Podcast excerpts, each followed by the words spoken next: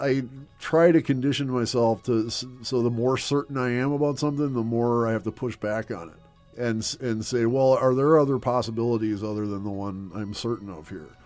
And if so, what what are those possibilities? You know, how can we explore those? Uncertainty, I think, is is a really crucial foundation step to address this chasm that you're talking mm-hmm. about. And along those lines, curiosity mm-hmm. is is yeah. a, a, it's a fantastic device to, to work with uncertainty. What if? Mm. I wonder if this could happen, or even if I wonder if this didn't happen. If you have that sense of wonder there, now you have some possibility. Now mm. you have some places where you can go. Born in Milwaukee, Wisconsin, Arno Michaelis grew up in a caring, loving family.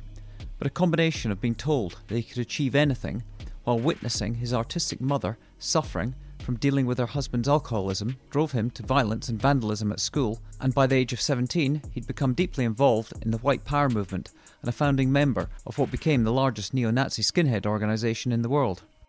In part two, we cover Arno's path away from extremism, his recent book with Pardeep Singh Kaleka, The Gift of Our Wounds, the work he is doing to promote the practice of peace, travelling, speaking, and working with all kinds of reformed extremists to confront hateful ideologies through storytelling, fearless creativity, and compassion. I hope you're inspired by the kindness, gratitude, and compassion of Arno Michaelis. Hi, Arno. Welcome back to part two. My pleasure, Mark. Thanks for having me. It's interesting. I heard you talk about going into McDonald's and a, a lovely old African American lady who was very kind. When you told that story, it sounded like kindness was your kryptonite and it sowed a seed in your head. Do you think that was a defining moment that set you on the path to transformation? Absolutely. I, every day of my life, I'm grateful to not be who I was back then, mm-hmm. to not be bound by the the yoke of that ideology, and kindness was kryptonite mm-hmm. to to that way of thinking. Here I was very diligently trying to hate black people and cast them as, as these ignorant savages that are have no value to the world other than to destroy the white race in this Jewish plot. And this elderly black woman behind the counter at McDonald's who saw the swastika tattoo on my hand and said, You're a better person than that. That's not who you are th- that blew all of my nonsense completely out of the water. Mm. Just that one tiny statement. And, Coming and, from her, because I, I, oh, I'm sure your pr- parents probably said similar things to you. But it didn't have the same impact. Exactly. Coming from her because she should have. I wanted her to be mm. terrified of yeah. me. I, I wanted her to be angry at me. I wanted her to hate me. And rather than do that, rather than play by my rules, which is what I was trying to make happen, mm. she said, "No, I'm I'm not going to play by your rules. These are the rules of our interaction here. Yeah. Let me demonstrate for you. This is how a human being treats another human being." That th- that was defiance. Mm. That was power. That was resistance. And in doing that, she destroyed all this ideology I was trying to believe in, destroyed everything that I, I had built about my identity was all shot down in flames by this one very genuine comment as as we made eye contact. I mean, it's Mandela esque. It is absolutely. So um, you wonder if, if anyone that believes in reincarnation, you wonder what what higher plane she's on. Well, it's it's interesting. I I do a lot of work with kids in schools, and I've actually done like class long workshops just on that story, mm-hmm. where I would tell the story, and then I would ask the kids, put them in small groups, and have them discuss like how do you think that woman came to the point where she was able to do that? What what was her story? How did she practice kindness to the point where it was familiar and second nature to her, to where she was able to be kind to people who didn't deserve it? Because it's easy to be nice to nice people. Mm-hmm. It's difficult to be nice to assholes. Yeah, like that's just fact of life there. But it's it's the the latter who who needs that kindness more than anybody else. Mm-hmm. And and it's the latter who, who where that kindness is most transformative. And in, and in my case, that woman's interaction was was a part of my turnaround, and that's why I advocate for for the random act of kindness nowadays. I I really believe that the next suffering individual out there on the verge of hurting themselves or someone else, like we don't know who they are, we don't know where they are. Mm-hmm. So the more of us who practice kindness on a daily basis, and make it a familiar part of our lives and, and transform the environment that we're in with that kindness, the better the odds that that person is going to be reached. Mm-hmm. And also just the the scientific data, neurological data, and the impact that kindness and generosity has on our mental well-being. Oh, absolutely. And for community building as well. So it's it's really interesting. Could you talk about the work you're now doing today around your writing? You're obviously a prolific filmmaker, writer, public speaker, and the the focus of your life work right now. I have a, a personal mission statement that I refer to on a daily basis, and the mission statement is I'm working towards a society where all people are valued and included. Mm-hmm. And I'll I usually trot that out to check myself. Like if somebody's cocking off in the Facebook comment section and I just kind of go back at them and I say something that maybe is not as kind as it should have been, I'll ask myself, is that going to bring about a society where all people are evaluated and included? Mm-hmm. No. Okay, then. then maybe think more. So it, it's it's a guide. It's it's kind of a way for me to focus my energy, and I, I think it's important for human beings to have a mission statement, and, and, people are welcome to steal mine if they like. But whatever it is, just uh, get a a one one sentence kind of summary of what you're doing and what you're trying mm-hmm. to bring about. So everything I do is guided by that ideal, and um, it it is hard to say what I do. I don't really have a one word job mm. description. Mm. The, the, weaver of social fabric is is, is a bit poetic, but mm-hmm. uh, storyteller is really the best way to sum it up public speaking is kind of my bread and butter. That's where most of my income comes from and that's what drives a lot of my travel. But with the public speaking, off of that, you, you parlay into workshops, mm-hmm. you parlay into one on one interactions with people. And uh, a lot of my one on one work comes from that that time after a speaking engagement where you're hanging out and talking to the audience and people are like, well, it, it, one of the most beautiful things about being a storyteller is not when somebody says, "Oh well, you did this or you did that," but say, "When I heard your story, I thought of this in my life," mm-hmm. and and so they're able to see themselves in my story, and th- that to me is one of like that's where the rubber meets the road. If we're going to reach a society where all people are valued and included, we have to be familiar with and kind of be in a default state of seeing ourselves in other human beings and uh, seeing them in us. Which is very much at the core of what Stephen Hecht, we talked about at the beginning, is doing with a million mm. peacemakers and creating empathy and putting uh, someone, each individual, in the other person's shoes. Exactly, and and that's that's where the the filmmaking and I should say my my hero as a filmmaker is Deeyah Khan. Yeah, wonderful. Who we talked about the the filmmaker behind White Right Meeting the Enemy and Jihad and Banaz a Love Story and as a subject in the the in White Right, I met one of the most amazing human beings on the planet. And I'm, I'm further inspired by the fact that when she started making films, she didn't have a lick of experience. Mm-hmm. She just grabbed a camera and said, I'm going to make a film about this. And so, following her footsteps, that's how I make films as well. And I, I recently had my first film with a budget this year, uh, which congratulations, was five right. grand. Healthy then. It yeah. was. it's a seven-minute documentary mm. called uh, Damascus Gate, which is a restaurant in Milwaukee that's run by Syrian refugees.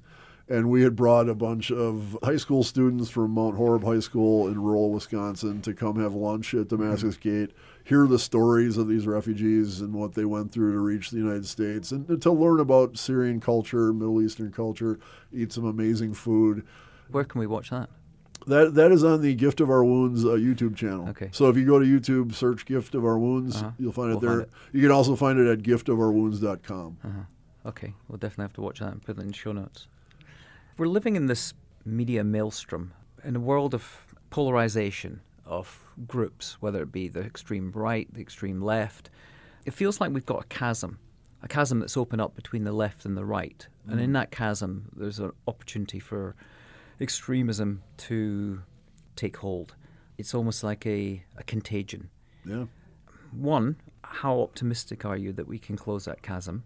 And two, what work needs to be done by teachers, parents, and team leaders in organizations to confront? What can we all do? Uh, because one man, albeit the amazing work you're doing through your writing and your filmmaking, can't confront that alone. If people are to take some direction from you, are there any simple actions people can take to to confront this when they see it? Because all around us, we're, we're experiencing it day, day to day. I think a very simple day to day action that anyone can take is to say, I don't know. To, to, to introduce some uncertainty into this world where uh, certainty is is the trend. Mm-hmm. Everyone's very certain, and, and and I don't blame them. I, I have my I have very strong political opinions. I when I think of them, I get very certain. I'm very certain about who I think is good and bad and what needs to be done politically, politics wise. I try to condition myself to so the more certain I am about something, the more I have to push back on it and and say, well, are there other possibilities other than the one I'm certain of here? And if so, what what are those possibilities? You know, how can we explore those? Uncertainty, I think, is is a really crucial foundation step to address this chasm that you're talking mm-hmm. about. And along those lines, curiosity mm-hmm. is is yeah. a, a, it's a fantastic device to to work with uncertainty. What if? Mm. I wonder if this could happen, or even if I wonder if this didn't happen. If you have that sense of wonder there, now you have some possibility. Now mm-hmm. you have some places where you can go. And it, all of this is driven by story. Mm-hmm. The book Sapiens. Yuval Noah Harari. Thank you. Yes. He makes the point in the book that besides the Industrial Revolution and the Agricultural Revolution in human history, prior to both of those, by a good stretch, 70,000 years ago, there's a cognitive revolution mm-hmm. where human beings started telling each other stories and believing those stories. Yeah. And what that does is that allows us to organize ourselves in a limitless number of human beings. Uh, this is what differentiates us from our fellow primates. Chimpanzees, great apes, like they're not going to organize in groups larger than 50, maybe 100 mm-hmm. tops but because human beings can tell stories and believe in stories, all 1.8 billion Muslims on the planet Earth all agree on the same basic story. Mm-hmm. About 99% of the people on the planet Earth agree on the story of money. We have these little cards or a piece of paper, they're worth something, you go get stuff for them. That, it's a story. And if everyone doesn't believe it, it doesn't work. So our day to day interaction with the world is created by the stories that we believe in. Mm-hmm. And I, I think I love the word story because, again, there's possibility. It's not necessarily saying that's not true, but it, it is just a, it's a story, which means you could hear another story. You could listen to another story. You might believe another story at some point.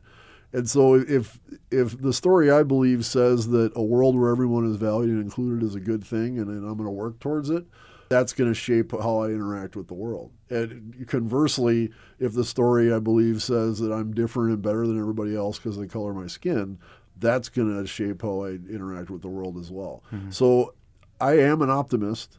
I, I believe that human beings have been constantly progressing throughout our history, and that it, it, in a very broad sense, being a human being at this point in time is better than any other point in the past. Mm-hmm. And again, believing that story is very transformative. And so if we ask ourselves what where our stories are taking us and we're cognizant of that story's influence on our interactions with the world, then we're in a position to uh, do something about it. Have you um, ever seen the video "The State of Interdependence" on YouTube? I have not. Actually, there's a great book by Ethan Nichtern called uh, One City, A Declaration of Interdependence. Uh-huh. That I absolutely loved, and mm-hmm. as a Buddhist, interdependence is kind of my jam. When I was reading about you and, and listening to your interviews, I thought that's at the heart of where we have to drive humanity um, yeah. when you see it, because it's all based on the premise that there's more connecting us than dividing us. Absolutely. Why, at the time when the internet was supposed to herald this great utopian vision of the future where we're all interconnected and all interdependent. It's gone the other way. Right. It's divided us. But I do believe that there's this hope for humanity, particularly given the fact we're facing very challenging times ahead. The threat of artificial intelligence is something that should be bringing us together, mm. trying to rediscover our, common humanity, because that's the thing that is going to define our future when we come together and celebrate our creativity, our curiosity, and true humanity to give us purpose in life when a lot of our purpose will be taken away from AI. Now, equally, that could trigger even more extremism with because it's going to uh, trigger stimulate fear in people mm. in communities particularly and if, leaving aside I mean coming from the UK and what's happening over there certainly if you look the the the predictions for job losses in the future of AI if that more dystopian future does evolve it might fuel these extremist groups whether it be white supremacy or antifa any of these things coming up in conversation at some of the, the meetups and the the events that you're attending? Yeah, absolutely. And, and I, I, I, would add to that that I human progress has always been kind of a two steps forward, one step back kind of thing. Exactly. Well, that's what Steven Pinker lays out in his book. There you go. It, it's I think our most primal human fear is fear of change, mm-hmm. and and change in the sense of loss.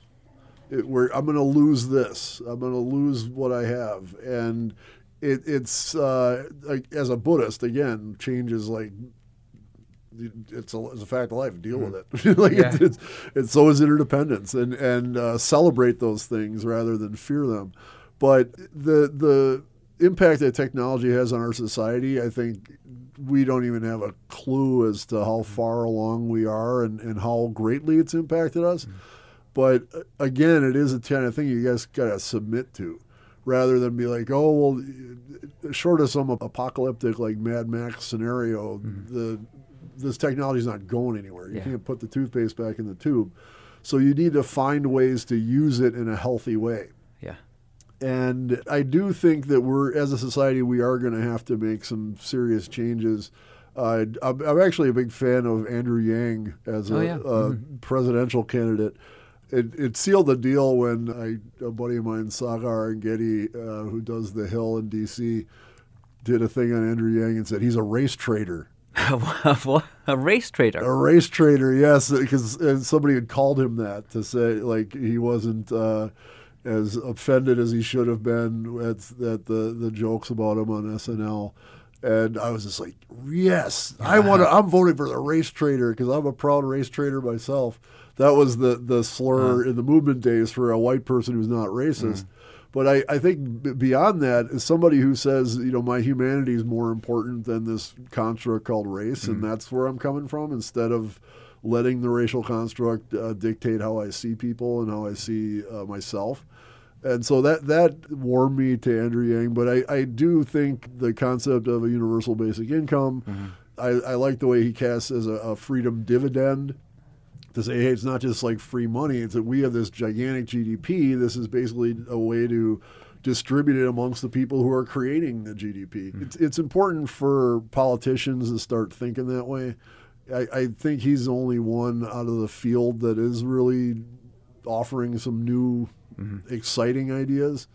And we're, we're going to need to continue to do that because I, I, I think Andrew Yang is certainly right in the sense that AI and automation – is going to take more and more jobs. And, it, and it's when I first saw the self checkouts at the grocery store or wherever, I'm just like, oh my God, people are going to lose their jobs, blah, blah. But now I'm just like, I really like them. Mm-hmm. I got my stuff. I want to go ding, ding, ding. Okay, I'm out, and, and that, that's the that's the bottom line. But the pace of transformation in technology is moving faster than we can keep up in terms of their investment in new types of education to help people yeah. migrate from manual and, and not even uh, blue collar, white collar jobs are going to be affected by AI as well. Yep. So we are going to hit a point where people just haven't got the, the skills to take on probably the roles. There, clearly, there will be a lot of roles that open up in this new economy mm. that will need to be filled, but there'll be that skills gap, and that's where that chasm could potentially create even more um, reaction, reactionary, absolutely um, uh, fear and anger. Pardeep and I have been running a program called Serve to Unite since shortly after we met. It's, uh, we do arts driven service learning and global engagement with kids from second grade through college. And Pardeep is a talk about a renaissance man. This guy was a police officer. He was a certified high school teacher. He is a certified mental health uh, professional therapist. He is a published author, and now he's the executive director of the Milwaukee Interfaith Conference. Wow. but, but, with his educational background, Pardeep makes this this very very important point that we really really need to understand with a quickness, is that Pardeep's in his 40s. I'm 48 when when we were kids and we got an assignment in school, go write a report on the Civil War you go to the library, you find you know a few books on the Civil War, and then you have to extrapolate. Mm-hmm. You have to expand this relatively small amount of information you got on that subject into your report. Nowadays, literally with their phone like this, a kid can be like Civil War, boom, I have 20 million pages about the Civil War now. Like, so their job is not to extrapolate and expand on this knowledge. It's to somehow make sense of this ridiculous amount of data they have, and it's about critical thinking. Mm-hmm. It's about self-reflection and socio-emotional thinking and learning. Yet our schools, and it's changing slowly, but I, I, agree it needs to be a lot faster. Our schools are still about taking tests mm, and looking in Encyclopedia Britannica. Like it, it, it's this like decades old model that is so outdated. And one of the, the most heartbreaking things I've seen in public schools all over the United States is this this obsession with the test taking. And I don't know how many times, hey, can you come work with our students? Okay, well, how about this week? Oh, we're testing all that week. Nothing happens that week except for the testing. And the rest mm-hmm. of the mm-hmm. year, they're just like, they're prepping for this test. It's, it's interesting. You mentioned Yuval Noah Harari's book *Sapiens*. Yes. Uh, his other couple of books are definitely if you haven't read them, uh, you should dive into them. Uh, there's the latest one which, where he talks about education mm. that children need. So it's critical thinking, yep. communication, collaboration, creativity. Right. And that, in a sense, is what you're highlighting is needed in that education. We have a question we sometimes ask guests about if they were given the keys to the mayor's office or the White House, what they would do to change the fortunes of the youth today through educational policy. But I think you've sort of uh, alluded to the things that you'd be doing. Socio emotional learning mm-hmm. is essential. To paraphrase the Dalai Lama, he said, if we taught every eight year old in the world to medita- meditate, we'd have world peace in a generation. Yeah. So there are a lot of schools in the UK doing that, and in the states mm-hmm. as well. It's very much catching on as as neuroscience has like said, well, hey, this thing that these Buddhists have been doing for 2,500 years actually like shapes your, your mind the way that working out in a gym shapes your body. Mm. So let's start having that as well as gym class in schools. And, and it's great that it's catching on. I, I think it needs to be given more time and attention than it is already. And if we do that, I I don't think there's a problem we can't solve because what meditation does is it creates inner peace. Mm-hmm. And inner peace is where everything starts. You can't have outer peace when you don't have inner peace. Mm-hmm. And so starting at that foundational place, if as we raise children with a, a healthy sense of inner peace and a practice to maintain it, I don't think there's any problem or challenge that humanity can't uh, answer just a bit of a shame in your rampant curiosity as an eight year old you didn't discover a meditation book in the library when no one else had. it, might have, it might have triggered a slightly different journey. It absolutely would have. Yeah. And everyone's going, What are you doing? like, like, I don't, none of your business. It's mine. right, right. Stay it, out. It would have worked because no one else was doing exactly, it. Exactly, yeah. yeah. yeah. I, Back I in the day. all about it. Yeah, way ahead of the curve. Yeah, yeah. Then you would be now. look at everyone now. Anyway, we always like to ask about serendipity and explore happy accidents, mm. uh, the serendipitous events that occurred that may have defined and changed the direction of your journey. Could you maybe reflect on that for a moment? Yeah, I. It brings to mind a talk I did at Fox Lake Prison in Wisconsin. It was the longest talk I've ever done. It was about four hours, and we were doing the Q and A. It was literally a captive audience. I, I was kind of intimidated going in there the first time because I, I've been arrested a lot, and I've spent like a week, uh, weekends in jail. I've never been incarcerated, so I'm like, who am I to come tell these guys anything? Mm-hmm. But as I, I got there and, and started telling stories, uh, I started feeling comfortable. I, I had a group of about uh, 40 inmates and maybe 20 staff around. And as I, anytime I'm doing a talk, I, I'm scanning the audience and trying to make eye contact with everybody in the process because I want to see if they're engaged. Mm-hmm. And in this sense, I had the whole audience engaged pretty quickly, except for three people. Two of them were these white guys off to the side who had kind of self segregated themselves from the rest of the audience and they had their arms crossed. Were they all white or the mixed? Well, the, no, the inmates were, it was uh, a mix. Mm-hmm. The inmate, the whole group was very diverse. But the, the two white guys had segregated themselves, and they're looking at me with arms crossed, and they're scowling. And in my head, I'm like, these guys are like Aryan Brotherhood or something. They're going to come stab me. Like, they hate me off the bat. And then immediately in front of me was a black man who was just like he was carved of stone. He, he had no expression on his face. He didn't blink the entire four hour talk. I, I, not that I could notice. And, and, he had this real intensity about him. He's just like locked onto me. And he's about three, four feet sitting in front of me.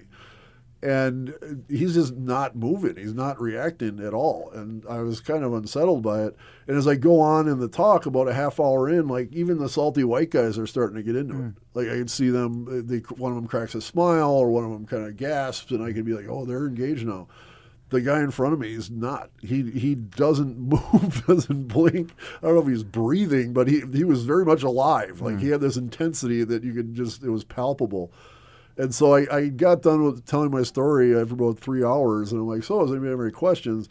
And the guy right in front of me, his hand goes up right away. and I'm like, "All right, um, yes, sir. What what question can I answer for you?" And he's like, First of all, I want you to I want to thank you for sharing your story. My father was an alcoholic too, and I can uh, identify with a lot of what you said. I was like, wow, wow. He he he's he actually like he was probably getting my story better than anybody else. He was more like in tune to it. And then he went on to ask. He said, "Would you say that God had a hand in your turnaround?" And I was like, "Wow, that's an awesome question." And, and I thought about it, and I'm like you know, Buddhists are like any other big religion. There's all there's all sorts of flavors of them, and there's some Buddhists who get in all kinds of mystical stuff and demons and goddesses and whatnot. And then there's other Buddhists like me who are just more of a science. Like this is just about studying how our minds work and how the world works and how compassion works and things like that. And I'm definitely of that latter camp. I'm mm-hmm. not into like a lot of supernatural things.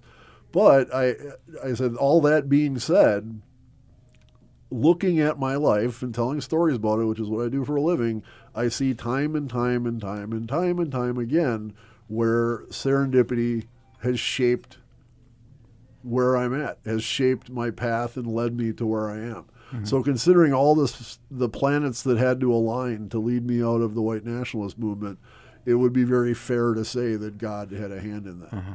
Because if we're going back to the, the elderly woman at McDonald's, yeah or the the Jewish boss I had who, rather than fire me for wearing a swastika to his factory, he said, "Ah, he's a good kid. He's just going through a phase." Mm. Or the lesbian supervisor I had who knew that I hated gay people, but she also liked punk rock, and she would sit with me at break time when no one else would sit with me. And she would, I don't like smoking at all. Smoking's bad, kids. But she used to give me cigarettes when I didn't have cigarettes, and like all these these serendipitous acts of mm. kindness. Then leading out throughout this process. After the movement, mm-hmm. uh, happening to have a friend who goes to rave parties on the south side of Chicago. And I, I happened to go with him one night. Like all these things that, that fall into place like that. Mm-hmm. I think it would be hard to make a case for it that yeah. didn't involve some kind of higher power. Wow. Hmm. That's some story. Quick fire questions. What principles do you stand by? Gratitude, kindness and forgiveness and compassion. Those I, I think are my principles that guide my life. Perfect collection. What hard choices have you had to make that might have been tough at the time, but turned out to be the right decision in the end? Yeah, big decisions in my life was uh, de- deciding to have a child mm-hmm. which was decided from white nationalists. It, it, was my duty to have white children as a white man. Mm-hmm. I so I didn't. It wasn't like the most thoughtful decision, but that decision like sparked everything else. Be, being a father, having my daughter, got me out of the white supremacist movement. It made me quit selling drugs when I was selling drugs in the rave scene. It was a big factor in, in me quitting drinking. and quitting smoking cigarettes. Mm-hmm. So th- those are all were, were difficult decisions, but ones that I, I am grateful for every single day. Mm-hmm. Where do you go to discover new ideas? Hmm. I like to get outside my comfort zone and outside of places that I've been and, and experience new places and talk to new people. And I, I think that's where a lot of my ideas come from. Mm-hmm. And confronting your certainty.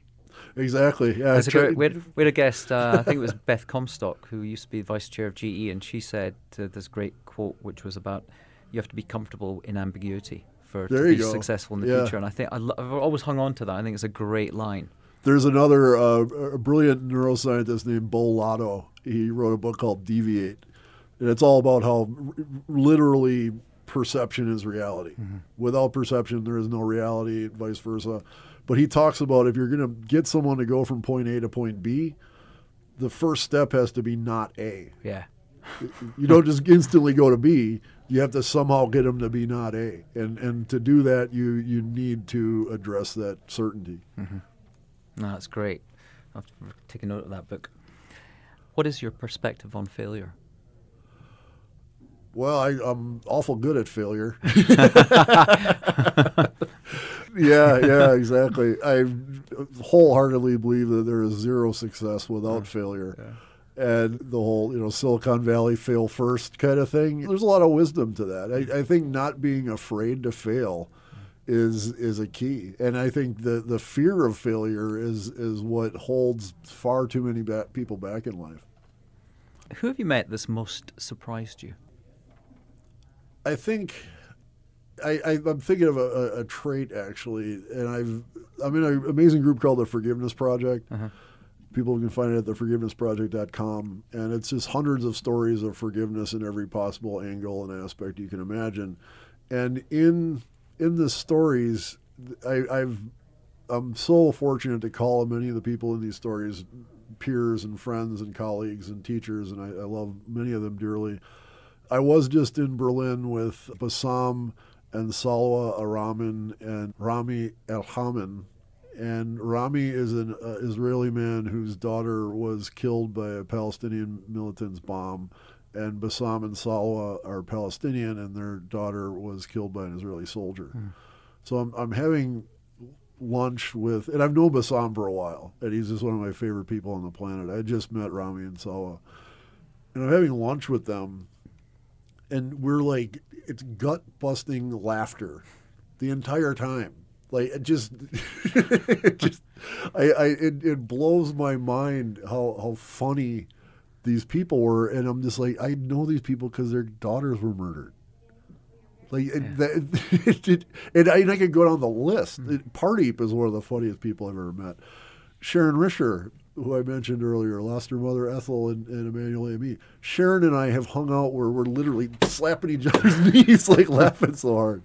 And so I, I think um, I, I'd be hard pressed to pick any one specific person. Mm-hmm but just the, the, the truth that these people who have been through some of the most horrific things you could imagine a human being have to go through still have not just have a sense of humor but have like the the most amazing sense of humor you've ever seen. Mm-hmm. and and if that doesn't maintain your faith in humanity i don't know what will. Yeah that's true. Maybe a, a line to that is uh, who's made you reevaluate yourself Pardeep Kaleka is is the first person to think of. Um, the second person I think of would be my daughter. Mm-hmm. My daughter's name's Inga. Uh-huh. And on a on a daily basis, my relationship with those two has challenged me to look at what I'm doing and how I'm doing it, and, and is this the, the best path? And it, it they both create a lot of uncertainty, and for that, I'm, I'm uh, super grateful. Okay. Uh, how do you keep up with technology? I mean, you do work in the in the technology space, so I do your day job. I, I do keep up, and uh, again, I, I think what keeps me up with technology is story. Mm-hmm. It, it's it's such an amazing to me. Technology is it's they're just vectors to tell stories. Mm-hmm and with all the, the new ones that are popping up daily and, and the, the reach and the nature of the old ones expanding, to me, it's incredibly exciting, and I welcome it. Okay. We have this impossible question. What would your advice be to someone who's about to graduate, go to study, or might have a dream, a goal, a grand ambition, but has been told, forget it, it's impossible? My advice is uh, bravery is possibility. I've worked with a lot of kids in the inner city and Milwaukee, especially, and South Side of Chicago, actually. But and, and first, I have to say, like, I have no idea what it's like to, to live the lives that these kids mm-hmm. lead because they, they deal with challenges every day that would just crush me mm-hmm. and crush most people. But at the same time, these kids are like, you don't understand. I have to fight. Mm-hmm. When I got to walk six blocks to school, I, I can't even get to school without fighting. And the bravery as possibility comes to mind. Mm-hmm to say, well, if you have the courage to believe that there is a possibility other than fighting, that, that, that bravery will bring you there.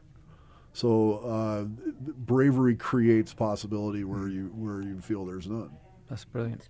No one has ever said no, that. No, it's, it's really, re- it's really good. Yeah. I, it, it, all due credit, I, uh, I first heard that term from uh, Sakyong Mipham Rinpoche, who's the spiritual leader of the Shambhala lineage of Buddhism, which is my spiritual jam. So. okay. right. We'll get the spelling for that. Put it in the show notes. There you go. Um, we have this. We added this question recently, which is what's what? What is one big problem worth solving? If I could solve one big problem, it would be separatism. Mm-hmm. I, I think separatism is the root of all the other is- isms. Yeah. You, you can't have racism without separatism. You can't have sexism, etc. All on down the line. And again, that comes back to seeing ourselves and others. Yeah. So if I could solve one problem, it would be that, and I think that all the other problems would solve themselves. Totally agree. Yeah. If you could return to one night or day in history, where, when, and who? Huh. This is kind of a, a I, I think it'd be a common one, but I, am reminded of this by my mom, who, um, like all old people, will forward you the forward, forward, forward emails. but she had one uh, that, as an artist, like spoke to me and, and to her. But it was a old. I have a hard time saying this word without being triggered. It was a PowerPoint presentation just slide after slide of these paintings. And some were landscapes, and some were people, some were dogs.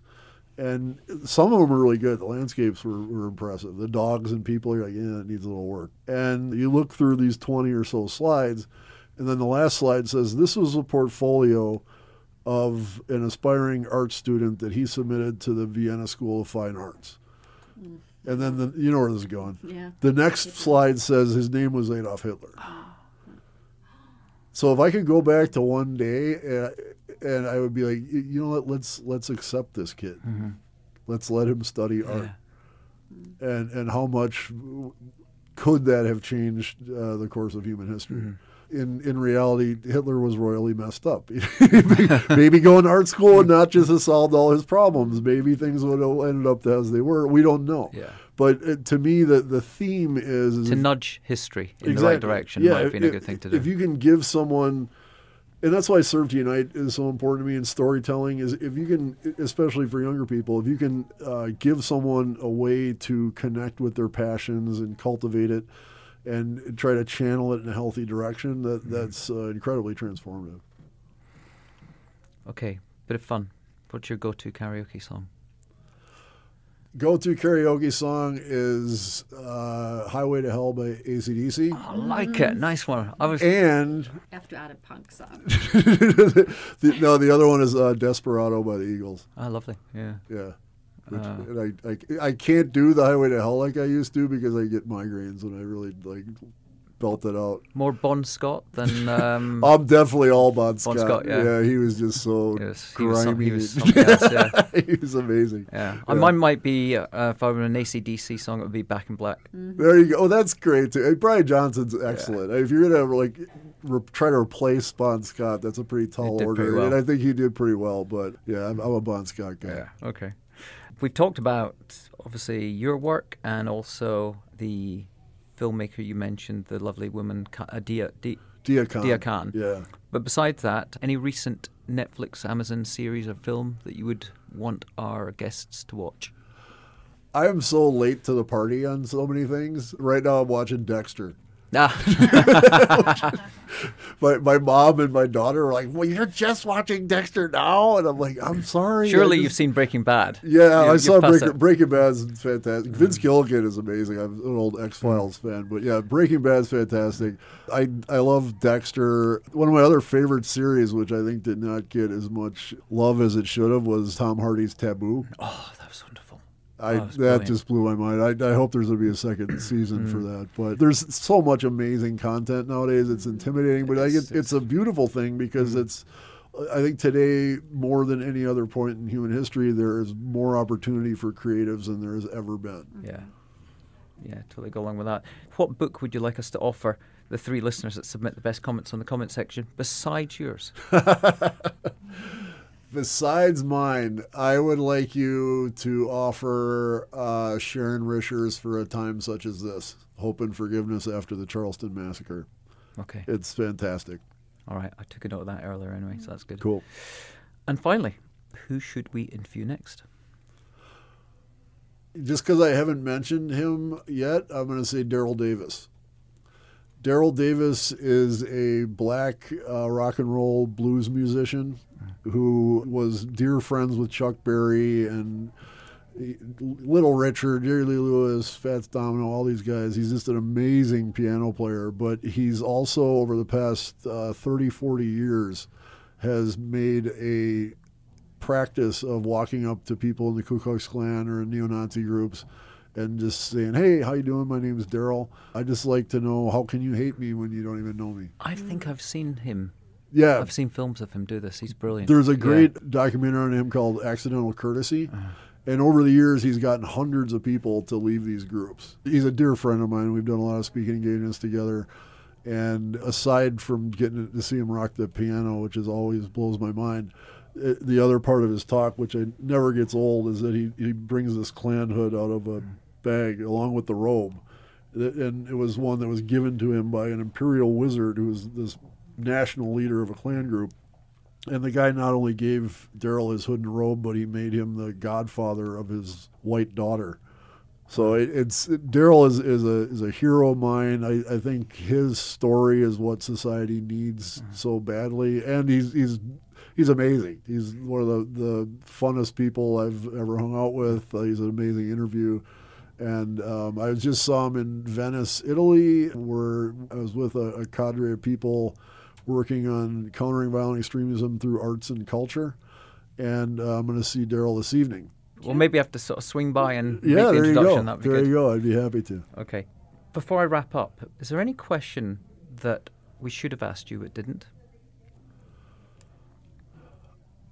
Yeah. Okay. This is last week. Uh, Pardeep and I did a talk at Catholic Financial Life in Milwaukee. We do a lot of corporate stuff, and I, I love doing that. Actually, I think the workplace is is as important as schools to Yeah.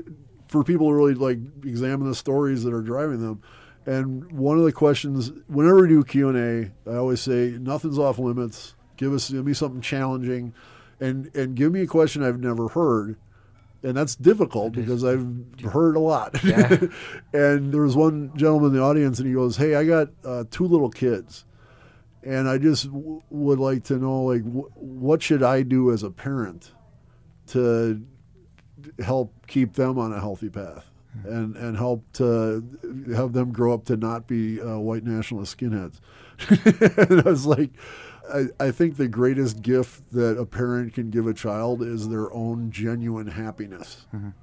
And not like, oh, I'm happy I got a BMW and I'm spending the summer in Saint-Tropez or whatever. But happy is in kindness, gratitude, and forgiveness are daily practices for me, and I'm very familiar with those things, and those are the three ingredients of human happiness. Mm-hmm.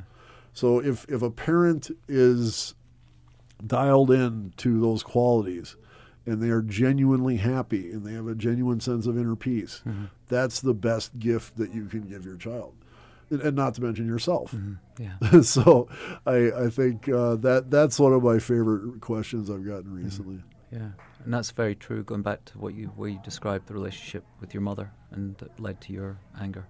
And and yeah, it's my parents got divorced when I was 18, and uh, I was like, yeah, they got divorced 18 years too late. Mm-hmm. They they were the kind of parents who were like, we're going to stay together for the kids' sake. And I I mean, it's it's a very admirable, noble gesture, mm-hmm. but I, I, think ultimately it's it's harmful to the parents and to the kids. And they're and I, I said this at Catholic Financial Life, and I'm like, I'm sorry, Catholics, but mm-hmm. get a divorce. if it's not working out, get a divorce. And the the CEO there's like, oh, it's okay for Catholics to get divorced. yeah, I, I think two happy parents separate are are far better than two miserable parents together. Mm and mm. and that that happiness is what shapes a child's life more than mm. anything. And and all this being said, there there was plenty of happiness in my childhood. It it, it, it was idyllic in many many ways. Oh, being play for you must have been great fun because you were given free reign to do whatever you wanted. It was. I can yeah. imagine some of the scrapes you got into before. Well, you... I when I talk about my dad's drinking, I always say, well, he wasn't like a mean drunk. He was like a fun drunk. When my dad was drunk, we were gonna shoot guns and light off fireworks. And what I do is talk with Pardeep. Pardeep's like, that's not normal, kids. but to me, it, it, was great fun as a kid. Fireworks everywhere, pistol range in the basement. Like, sounds great. Yeah. yeah.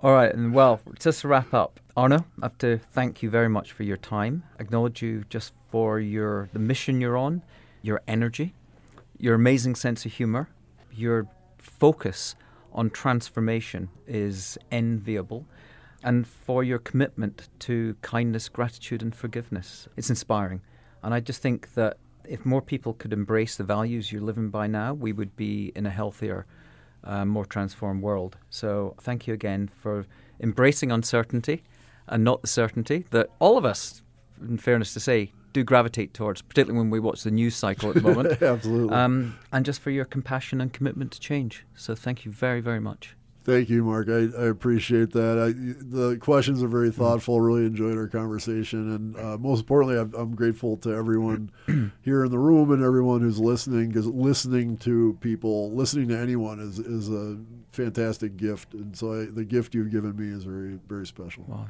you've given us a gift as well, so thank you very much. Okay, folks, that's it for this week. If you like the show, please subscribe and ideally give us a five star rating and a review because it helps more people find us. Just go to iTunes, Spotify, or your favourite podcast player to listen and subscribe. If you want to learn more or have someone you'd like us to interview, just visit theimpossiblenetwork.com or DM us on Instagram at The Impossible Network.